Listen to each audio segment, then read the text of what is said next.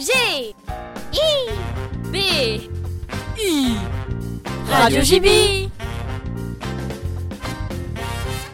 Bonjour à tous, on se retrouve sur Radio JB et cette semaine on est parti euh, à la découverte du club euh, Science. Donc euh, là, on va faire des transferts, c'est-à-dire que le blob qui est déjà sur une ancienne gelée, on va le mettre dans une autre gelée qui a déjà été préparée. Et c'est quoi exactement le blob? Euh, il fait partie, de l'es- enfin son espèce d'origine c'est un polycéphalum. En fait il fait partie, de- c'est une sorte de champignon.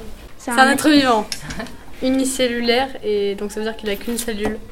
Il a 700 sexes comparé à l'homme et il a hum, 40 à 50 paires de chromosomes.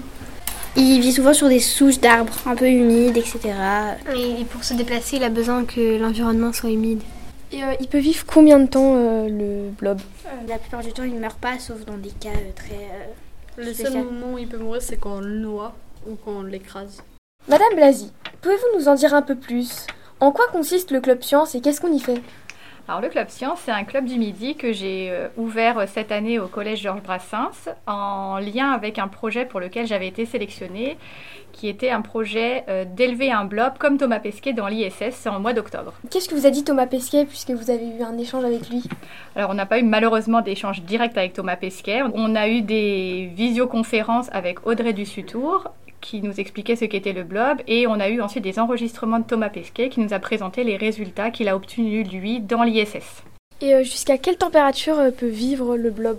Alors, il vit à des températures euh, ambiantes, comme on a dans la salle de classe, à environ 20 degrés. S'il y a des températures un peu plus basses, comme par exemple là, cet hiver, quand il a fait un peu plus froid, en fait, il va réussir à vivre, mais il va se déplacer très très lentement. Et au-delà de 30 degrés, il va pas apprécier du tout cette température-là et il va rentrer dans un état euh, endormi, on appelle ça, et il va arrêter de se déplacer. Les élèves du, Go- du Club Science ont pu tester. Donc on a endormi des blobs, il devient tout sec. Et ensuite on a juste à le redéposer sur de la gelée et il va reprendre la forme que vous pouvez constater, là, jaune, qui se déplace. C'est une forme d'attente jusqu'à ce qu'il y ait des conditions meilleures pour lui. Il va redevenir ensuite le blob tel que vous le voyez là.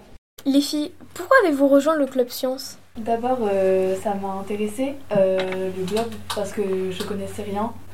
Et aussi euh, bah, le fait que c'était en lien avec l'ISS, la station, la station spatiale, ça m'a beaucoup intéressé. Et sur toutes les expériences que vous avez faites, laquelle vous avez préférée?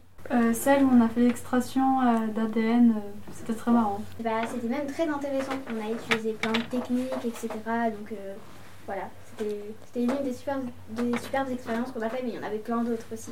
Donc là, tu reprends, tu reprends qu'un petit bout à chaque fois? Euh, oui, parce que du coup, comme euh, un blob, on peut le découper, il va quand même. euh, Enfin, il va continuer à vivre, ouais, ça lui, ça lui fait bien. Du coup, on va le mettre dans différentes boîtes pour qu'il se développe en plusieurs parties. Comme ça, on aura, au lieu d'avoir un seul blob, bah là par exemple, on en a quatre. Et c'est comme ça qu'on fait un élevage de blobs en fait. Et euh, est-ce que le, le blob a un système nerveux Non, non, il en a pas, mais enfin, justement, c'est. Euh, un- il est plus sensoriel. Par exemple, il y avait un test qu'une spécialiste a C'est un fait. labyrinthe. Il y avait un labyrinthe, il y avait euh, 10 sortes de nourriture.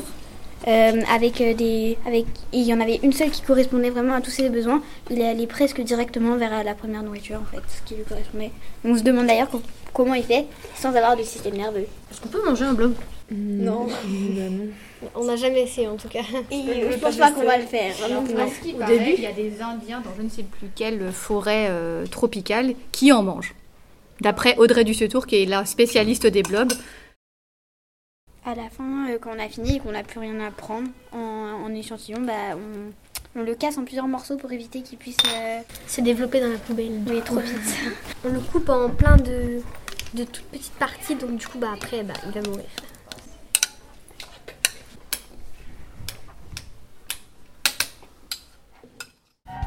C'était Radio JB Retrouvez-nous sur le site du collège Georges Brassens ou sur arteradio.com. Bye bye